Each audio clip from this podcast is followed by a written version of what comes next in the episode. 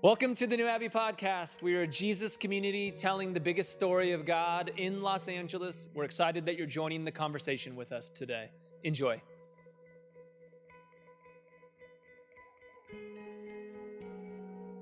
So, with that, the question that we have for you all today is What is the biggest vision you have for your life that's scary to say out loud? What is the biggest vision you have for your life that's scary to say out loud? In joy.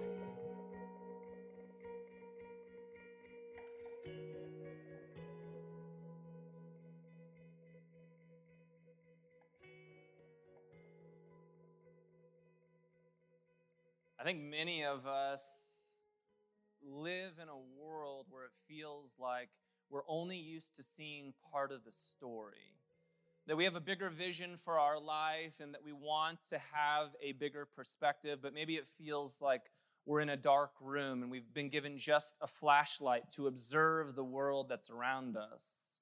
That we're in one of those rooms where none of the light gets to seep through the window, like the good, like fun Las Vegas rooms, you know, where they keep it really dark. And that when we have a flashlight to look around, what many of us have become accustomed to is maybe this is all that we're gonna see tool that I have to observe my life or to have a bigger perspective of where I'm going. For so many of us, we were told in communities of faith or the churches that we came from, there's only a specific way to see God, that it's a dark world out there, and that you're the light, and that there's a specific way that you can know God, experience God, and see God. And don't shine your flashlight in any other part of the room because God only wants you to look straight ahead and we feel limited in these stories, or we feel oppressed where we're at. We feel like there's an inkling to ourselves that I think there's more to this thing. If I could just get a little bit more curious, if I could just ask some questions, if I could just wonder out loud, if I could doubt, if I could actually be able and capable to fall apart. That there, I think that I would see that there's more to this room, that there's uh, more light that's capable of coming in, that there's a bigger perspective for me to gain.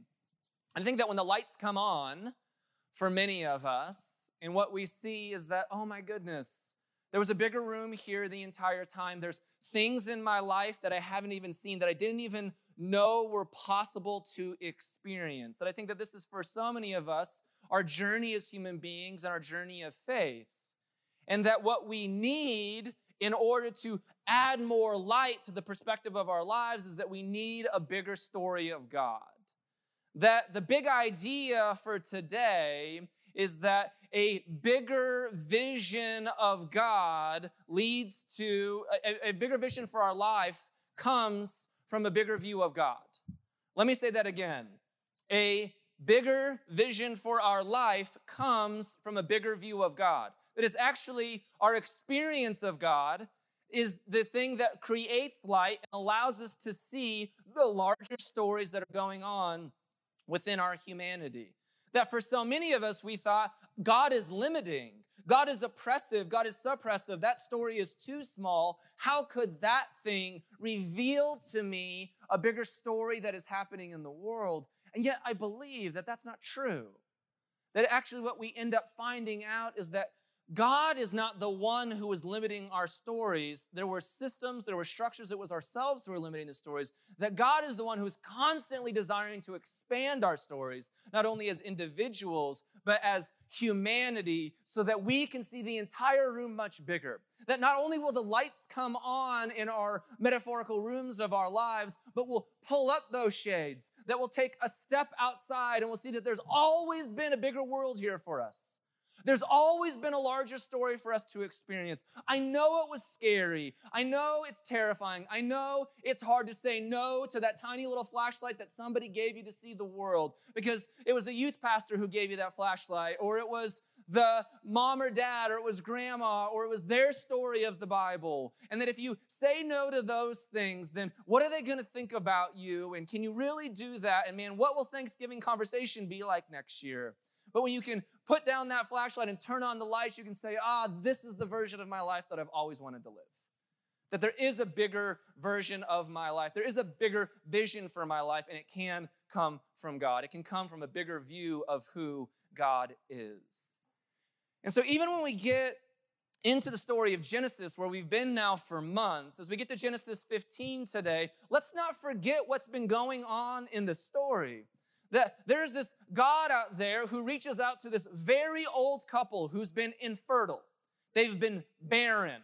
And again, we take the Bible seriously. We don't take it literally. We know that this is a bigger story. This is a story for the people of Israel. This is a story for Christianity and Judaism. This is a story for all of humanity. This is a narrative, a meta narrative that we all can find ourselves within. That if we get lost in the details of the story because we need more Awana's gold stars, and all right, well, I memorized Genesis 14, and when I look at the details here of the Perizzites and the Nebusites and the Canaanites, you're missing it. It's not about those details. It's about the bigger journey that there was these people who were experiencing barrenness. And in their world, barrenness meant that you didn't have a future for your life. There could be no other vision, that the future of your life came through being able to have children. And how many of us, like Abram, like Sarai, Abraham, and Sarah to come, have we experienced barrenness in our life? Experienced moments of a desert where we desperately wanted something more. That if I could just have that one thing, then finally, maybe I could be free. If I could just have that relationship, that vocation, that child, if these opportunities would present themselves, those are the things that I know that I've always been destined for. And we, we don't have them. You've waited years. You've had to stay in the closet. You're terrified about that conversation. You keep going to the job that you don't actually want because everybody else tells you that you're supposed to do it. That you're suffocating in your relationship, even though this is a person that maybe you want to thrive with, but you're terrified to take a risk. I get it. We've all experienced barrenness. This is the story that we're invited into in Genesis. It's at that moment where we think, there's no possible way that my future or the vision for my life could actually happen. And then a God shows up. Not only are you barren, but you're old. Everything is working against you, asks you to move to a new land, asks you to leave everything behind because it's called faith asks you to step away from the absolute, step away from the certitude, step away from the world and the understanding that you have, and says, I'm going to take you on a journey, and I know you don't understand it yet, but through you, I'm not just going to bless your life, but I'm going to bless the entire world. Man, that's compelling. How are you going to do this? Through your barrenness, through you not knowing, through you wondering what's next. That's where we find ourselves in a story about Genesis. That's where we find ourselves in a story about finding a bigger vision for our life through having a bigger view of God. But to do that, we're going to talk about some things. We're going to talk about blank fear. We're going to fill the dots in later. I know you're pretty excited for this. Then, if we can talk about blank fear, then we're going to talk about don't play it safe.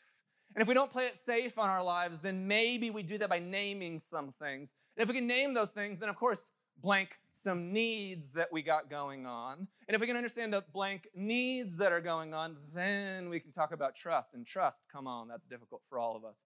And if we can move from trust, then we can talk about blank rewards, not Ralph rewards. I don't know, we'll figure out what it is. That was such a bad dad joke. Oh my goodness.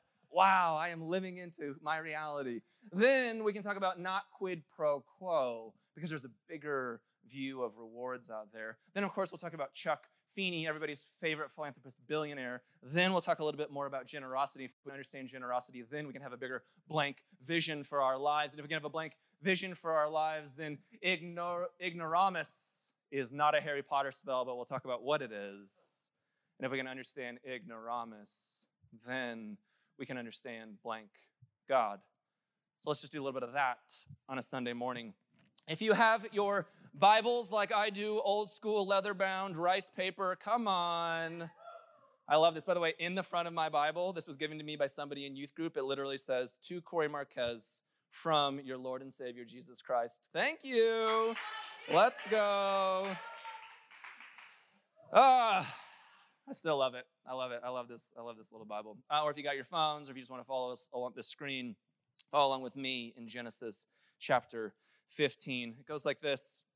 After this, the word of the Lord or Yahweh came to Abram in a vision. Do not be afraid, Abram. I am your shield, your very great reward. But, I always love big butts in the Bible because you know that something else is coming. Abram said, O sovereign Lord, what can you give me since I remain childless? And the one who will inherit my estate is Eliezer of Damascus. and you're like, man, I have no idea what's going on here. In Abram's world, again, they're experiencing barrenness and infertility. The thing that they want most in the world is not coming. And so, one of the ways that Abram can share his wealth that he's accumulated, this new blessing of God as they've moved from a land of Ur, from the Babylons, into this new promised land, as they've gone down to Egypt and back, as they've accumulated all of this wealth and land, Abram is like, Great that I have all of these things, but I have nobody to give it to. So I guess I'll give it to my servants, which is a thing that you could do back in the day because at least somebody can reap the benefits of what I've experienced here. And Abram said, You have given me no children, so a servant in my household will be my heir. And doesn't that feel real in that moment? That we've heard sermons or audacious words from God, and we've heard these ideas that God wants to bless us, but you're like, Yeah, but I've been praying all this time and nothing's happened. And you're saying that, yeah, you're gonna be my shield and you're gonna be my blessing and you're gonna be my great reward, but we still have no kids. That's the thing that you told us was gonna happen. And there's these moments of, I know you're saying it's true, God. I know these other people are saying it's true, but it's not what I'm experiencing in the reality of my life. Thank God that the Bible is honest with us that we've all been there. We've all had these moments. We've all had these times in our lives where we want to want to trust but our experience feels like nothing's changing. Then the word of the Lord came to him This man will not be your heir, but a son coming from your own body will be your heir. And then he took him outside and said, Look up at the heavens and count the stars, if indeed you can count them. This is one of those mic drop moments from God, where God's like, Don't give me your limited narrative for your life that you don't have an heir. I'm going to give you a son. And more than that, look at the stars. Your family is going to bless the world, and they're going to have kids, and they're going to have kids, and they're going to have kids, and you get a kid, and you get a kid, and we all, right? It's one of those kind of things that God's saying here. So God's doubling down in this story. In the moment of more barrenness, of more wondering, of fear, of being scared, of anxiety, of like, I'm not sure, God's like, I'm not only going to do that, but I'm going to do so much more. And there's this juxtaposition, there's this tension that Abram's experiencing, that we would all experience in a moment like this, where it feels like we're being promised something but experiencing something completely different. And so Abram believed the Lord, and he credited it to him as righteousness. He also said to him, I am the Lord who brought you out of Ur of the Chaldeans to give you this land to take possession of it, which in the ancient world, land was everything. God's like, not only going to give you family, like you're going to be a billionaire in your day, you're going to have wealth to pass on so that they can have wealth to pass on and they can have wealth to pass on. Because if you're going to have kids, that's one thing, but to give your kids a home where they feel safe, secure, and nurtured, that's another. And that's why I'm giving you this land that God keeps just adding to the vision for Abraham's life. But Abram said, O sovereign Lord, how can I know that I will gain possession of it? So the Lord said to him, Bring me a heifer, a goat, and a ram, each three years old, along with a dove and a young pigeon. You know, as God says to most of us in our prayers. Um, God, I'm not sure what's going on here. No big deal. I'll explain it to you. I just need a goat, a dog, a pigeon, right? You do not say dog in a story like that in Los Angeles, people. That is, people will cut you for saying things like that. And forgive me, I did not mean to say that, but these other animals for the sacrifice. So Abraham brought all these to him, cut them in two, and arranged halves opposite each other. The birds, however, he did not cut in half you know, important detail. Then birds of prey came down to the carcasses, but Abram drove them away. In the ancient world, you need to know this. This is just how contracts and covenants were made. It's not made how we do it today. If you and I just want to go get a new cell phone from AT&T or Verizon, we type a 12-page document. We all scroll to the very bottom. We didn't read any of those words that they are listening to us and tracking us at all moments. We do not care. I agree to the terms and conditions, know where I am at at all times. My camera's off Wink, wink. We know you're listening, Amazon. And that's how a contract's made in our day. In Abram's day, little bit different. How you would make a contract that was serious is you would bring a bunch of animals, you would cut them in half, incredibly gruesome, I know, and you would separate them on each side, and both parties would walk through the carcasses and they would get to the end and they would say, If I don't honor this contract, may I be like these animals you would fulfill some shit if that happened, right? You're like, yes, I am paying back my car loan. Absolutely. It's like kind of like mafia status here, but with God. I know it's intense. And so, in the ancient world, this is how you sign a contract between two parties so that everybody would agree and understand fully the terms that you're getting into. So uh, that happens. And then, as the sun was setting, Abram fell into a deep sleep, and a thick and dreadful darkness came over him. No one's life verse.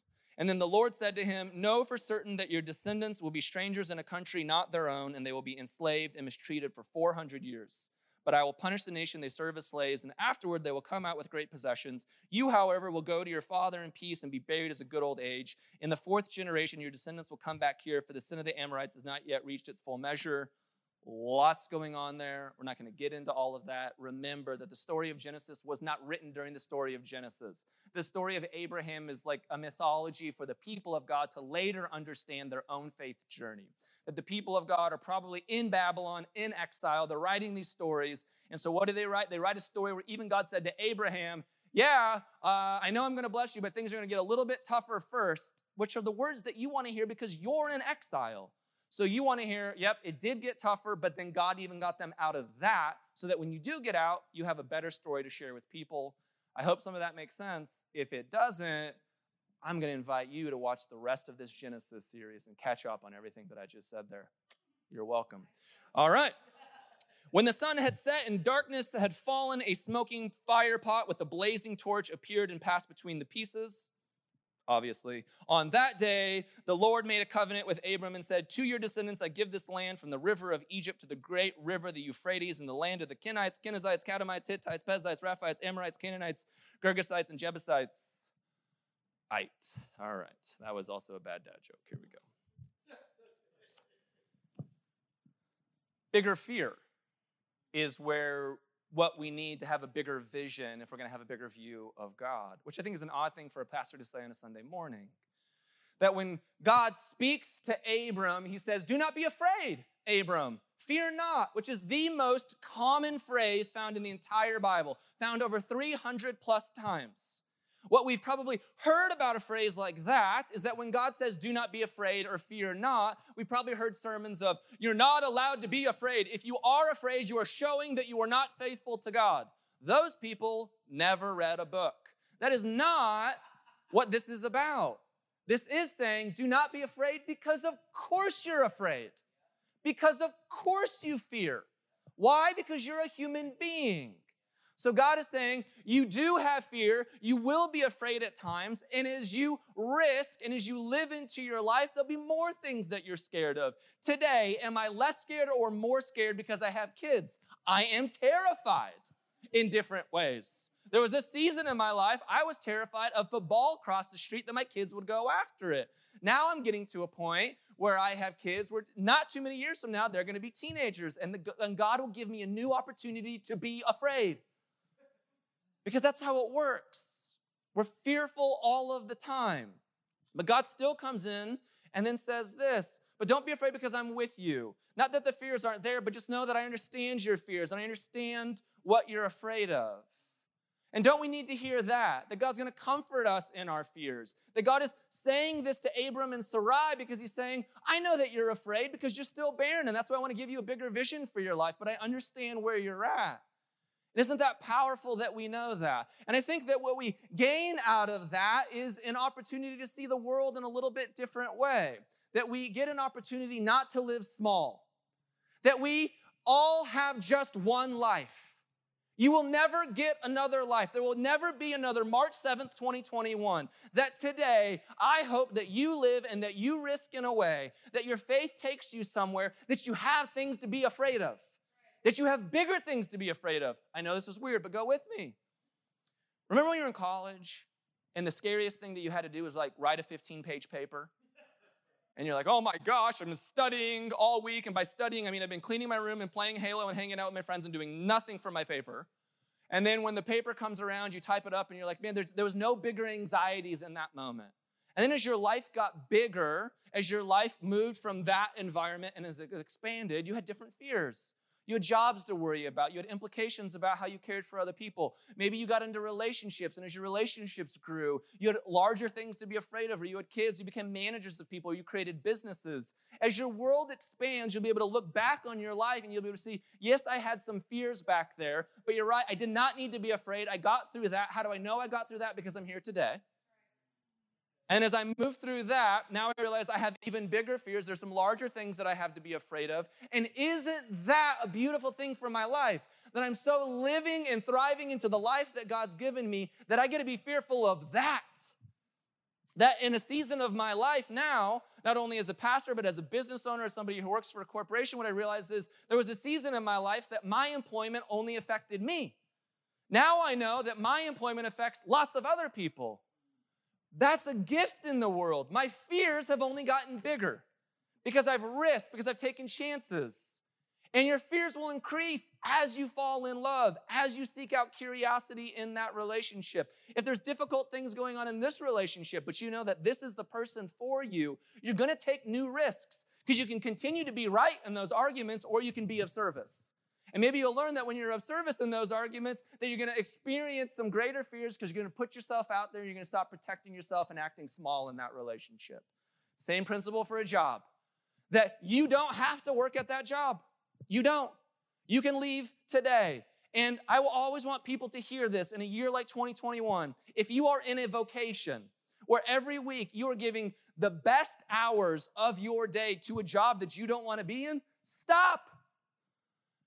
There are other opportunities out there for you to go figure out something else. You don't want to be 20 years down the road looking back in your life and say, Why did I give up so much time and energy for just a couple dollars? That we live in this incredible world that if today you wanted to move to the south of France and start a farm, honestly, for like 1500 bucks, you could be on a plane and rent a flat. I'm not saying it won't be without fear. Of course it will. That's the story. But it's your life. Go live it. Give everything that you have to it in a different way. And one of the ways that we overcome fears, we just name it. We name what those fears are. I'm scared. Here's my fears in my life. I'm scared that if I start a church like this, that all of the people who used to invite me to their churches to speak, and all of my dreams to be an author, and all of my dreams to be this kind of pastor are going to be taken from me because they're going to know that I'm inclusive, because they're going to know that I love all people for who they really are, not wink, wink, come as you are, but really for who they are. That if I go take this risk, then all of the money that they're paying me is going to be taken and I'm going to have to live scared. And guess what? It happened. I lived for a year and a half of starting New Abbey incredibly depressed. Because how I measured myself before was that thousands of people showed up into a room and they applauded at a great sermon, and now I had 12 people in a living room. It was a terrible moment of risk and fear where it exposed so much ego and insecurity within me. But now, seven years later, I'm so grateful every day that I took that risk. And I have more things to fear now. Great. Because what I learned is I can just name those things. And when I name those things, they don't have to have limiting voices in my head and they don't have to take power over me. It can be there. Of course, I got three kids. Every parent is terrified that something will happen to their kid. Great, I get to name it. I get to name that that's real. And I, I get to trust in a different way that I don't have to be afraid of it, even though I'm afraid of it. It's this, that's what faith is. We don't live in the certitude or the absoluteness of it, but we live in an opportunity to expand our visions and our narratives. That if we're gonna move from bigger fear, aim the fears that we have, then it will allow us to move into bigger needs. I think you're already picking up the pattern here about how we're gonna fill in these blanks. And the needs in the story is God says to Abraham, Do not be afraid, Abram, I am your shield. Or the other word that's in the Hebrew there for shield is actually the word for sovereign or monarch. That in the ancient world and throughout lots of history, the monarch or the sovereign that you followed, these were the people that protected you. They gave you security in the world. And that many of us don't live in a world right now where we need a shield that we hold up because we're protecting ourselves from bullets or arrows or rocks that are being thrown at us. But we still desire a metaphorical shield, that some of us are just worn out. Let's name that today in the fears that we have. We're just tired. We're just exhausted. We're just exhausted from exerting ourselves so much, from putting so much out in the world. We're exhausted from trying to be somebody that we're not. We're exhausted for all kinds of reasons. And what we want more than anything is for that, is for God to be the sovereign, to be the shield that stands in front of us so that we can just sit and rest, that we can take a breather for a moment. And that as we live into our life, of course, there will be bigger needs. As I was saying before, I don't have less needs in my life today. I have more needs in my life because there's more people that I have responsibility and care for. And that's true of every human being. As we live and as we live well, then of course we invite other people into our lives, into the beautiful Venn diagram and mix that is our humanity. And as we do that sometimes, we feel like there's a lot of responsibility that's upon us.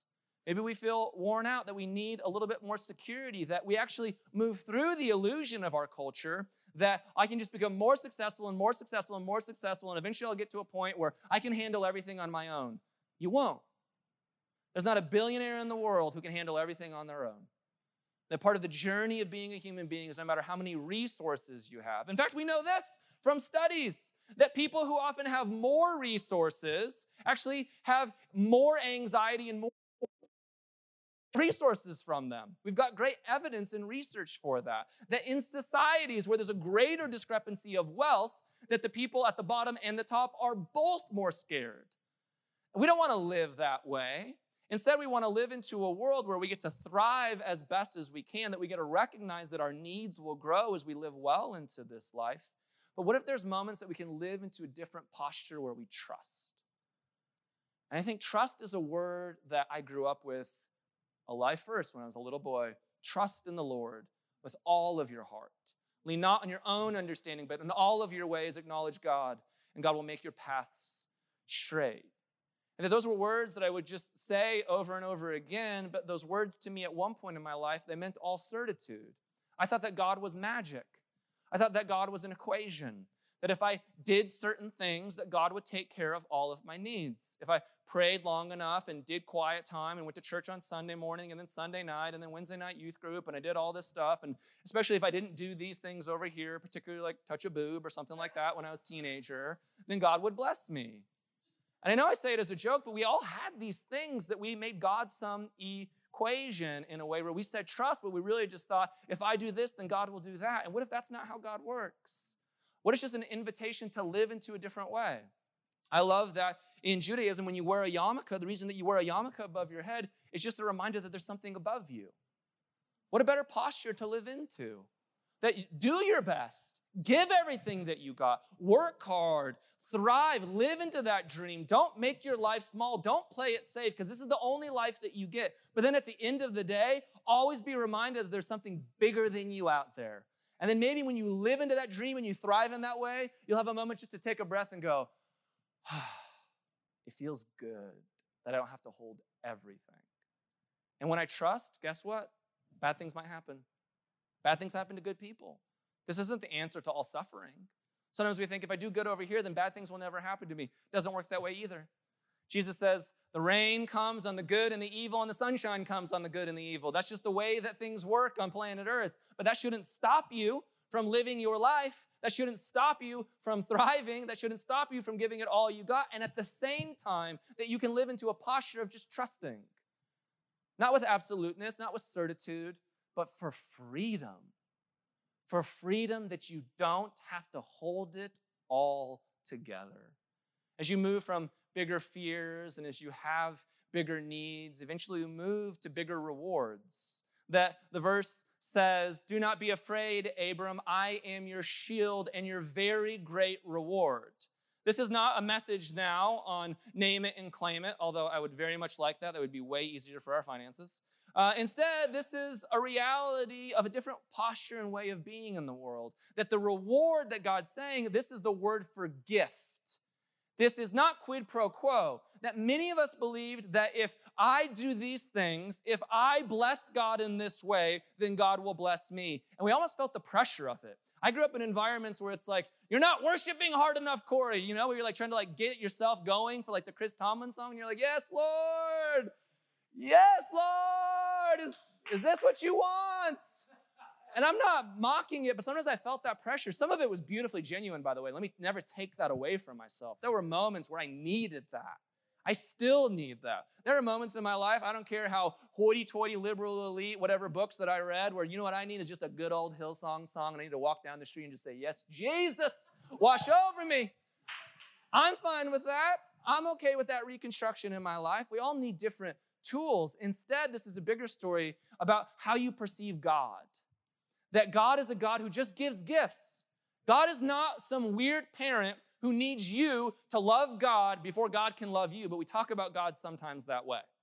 That's weird parenting. There are parents out there, I may have grown up with a few, says, says my therapist, and tens of thousands of dollars, where I needed to prove my love to them before they would give their love to me. That's unhealthy. It's the parent who should be giving the love.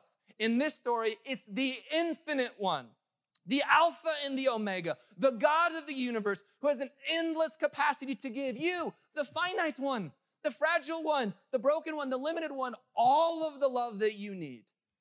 You don't need to be in some weird relationship with a God where you're like, you didn't say enough prayers today. That's weird. These people are going to hell. What? No, this is a God that when you take a million away from infinity, you still have infinity. That there are endless sunrises, that you have consciousness, that you have breath, that you have life, that there is beauty, that there is love, that there are babies crying right now, that there are people making love, that art is being made, that there's real pain being figured out, there's brokenness that is being transformed, that you have a God who is endlessly a part of those stories, infinitely offering God's self so that you can truly enjoy this gift of life, this one life that you get. How beautiful that we have a God like that. That when I think about the word grace, which is an idea of gift. It is an unconditional love of God that meets you exactly where you're at. Grace is an unconditional love of God that meets you exactly where you're at. That doesn't mean that you should be somewhere else or that you can't do these things. God just meets you where you are in every single moment. That's the gift that God is giving you. That's the very great reward that you will always have because God is capable of doing that. That maybe when you start to experience a bigger view of God, you'll have a bigger vision for your life because you'll start to give yourself that grace. That the divine, the divine is not terrified that that just happened in your life right now. The divine is still there, has never left and constantly offers more love and more love and more love and more grace and more grace and more grace and more kindness. And you're still breathing and you're still here and you still have, I know it hurts so much. I know you don't think you're going to get through this, but you're here and you've been here before and other people have gotten through it. And there's so much beauty to your life ahead. And there's a story that you're going to tell. And this is a story of a God who keeps showing up in bigger ways. That we have bigger rewards in our life when we're willing to risk in different ways, that bigger fears and bigger needs to lead to bigger rewards because it changes our posture of who God is, because now we can live generously. That we all are all the gods that we follow. And that if we believe that God is generous, we will live generously. Not a weird generosity where we got to give something to get something but a free generosity that when we start to live generously with ourselves in that way, then we'll start to live generously with others that way because we know this is generously how God lives with all of us. And then this leads us to a bigger vision. That a bigger vision for our life is that moment where God takes Abram outside and says, I know that you're just, you're so focused right now on the problem that's in front of you. You don't have a kid. And, and God's not even just minimizing that. God is saying, I want to give you even a bigger vision than that. Just look out at the stars, get out of that room, turn off the flashlight, go outside, and see that the whole world is lit up for you right now. Everything the light touches is yours. I don't think that's from the Bible. Um, and then, even in the world that we live in, we have bigger, expanding views of the universe. We have telescopes. We're like, oh my gosh, I got out of a room and I saw an entire world. And we're just like one planet in a solar system that's in, within a galaxy, and there's hundreds of billions of planets and stars within every galaxy, and there's hundreds of billions of galaxies. And should your mind be blown right now? Yes, it should. That this is the expanding view of God that we're being invited into. That if we would just name some of our fears, that if we would trust that God's to provide for our needs, that if we would live generously in a different way, if we would accept these blessings and be blessings to other people, then somewhere in that story we can see that God has a bigger vision for us. And that sometimes the vision that God has for our lives comes out of our barrenness, comes out of our lowest moments, comes out of our rock bottom, comes out of our moment of crucifixion, when even Jesus says, My my God, why have you forsaken me? Because it's only through that that we have resurrection, my friends. Isn't that a powerful story? It's not what any of us want. No one ever asks for these things. No one ever wishes them upon someone else, but you know it was out of that that you got here and that you have something bigger and a bigger vision to offer the world. And that we all need uh, to tell the bigger story of our lives in a more powerful way. That when we have a bigger vision, then eventually I think that we live just into a bigger God. And what I love about the story of Abram in Genesis 15 and the story of all of the carcasses that are laying on each side and just how contracts were made in the ancient world. Something powerful happened in Genesis 15 that was radically revolutionary for the ancient world. In this story, God and Abram do not walk through the middle of these carcasses. Only God does. It's God is the one, the infinite one, who shows up, and it's only God through the smoking pot and all the flames and all that stuff goes through the carcasses. And God is saying, This isn't quid pro quo. This isn't some game. This isn't an equation. This isn't that version of faith. That's too small. That's too limiting. I know those people said those things about those people. Like women can't even be on stage over there. And if you have a different sexuality, no, we're not even talking about any of that. That is so uninteresting. Let's just stop telling that story. Instead, this is a story where God's the one who makes the contract and says, it's not always going to work out on your end, but will always work out on mine. I got this. I know that you always won't. Why? Because you're a human being. Be free in that. Be okay. Be free in that. Talk about timing.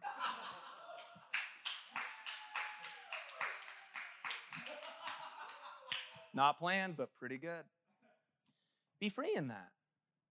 Have a bigger story for yourself. Give yourself a break. Give yourself some grace. Give yourself some love. Give yourself some kindness. I got this. That was the radical shift of a bigger God that happens in Genesis 15 that hadn't happened in the world at that time. Everybody else's view of God in the ancient world, and still up to this day, is some small, minute, oppressive God that sounds more like a dictator or Santa Claus than the infinite giver of grace and love in the world. And this is a story that continues on into the story of Jesus, where God is up and saying, I got this. I want to show you a bigger way where you get to learn to love me, where you get to learn to love yourself, where you get to learn to love others, where you even get to learn to love your enemy. And together we're going to do some healing work. And guess what? Along that story, there's going to be some jobs that you don't want, some relationships that are going to not work out, and some things that you never wish upon anybody else. And, and even in those dark moments, even in your barrenness, even when you don't have everything figured out, even in the middle of your Lenten season, I got this. I will show up. And when you can have a bigger view of me, then I promise you're going to begin to have a bigger vision of the world. Know that when you open up those curtains and you outside, I made all of this and it's for you. so it's a question we get to ask ourselves, New Abbey. Which story do we want? Keep doing the work of deconstruction. Keep asking the questions. Keep doubting. Keep figuring it out. But maybe this is a moment where you're going to say, But I want a bigger God. Because I want a bigger God. I am what I serve. And I want a bigger God, and I want to be in service to that thing in a different way because I want a bigger vision for my own life. Because I don't want just a bigger vision for my own life, but I want a bigger vision for the entire world. Now, that sounds like a journey of faith that I'm interested in. You're going to get back into your groups, and we're going to answer this question with one another. How can you take one step towards a bigger vision of your life? Enjoy.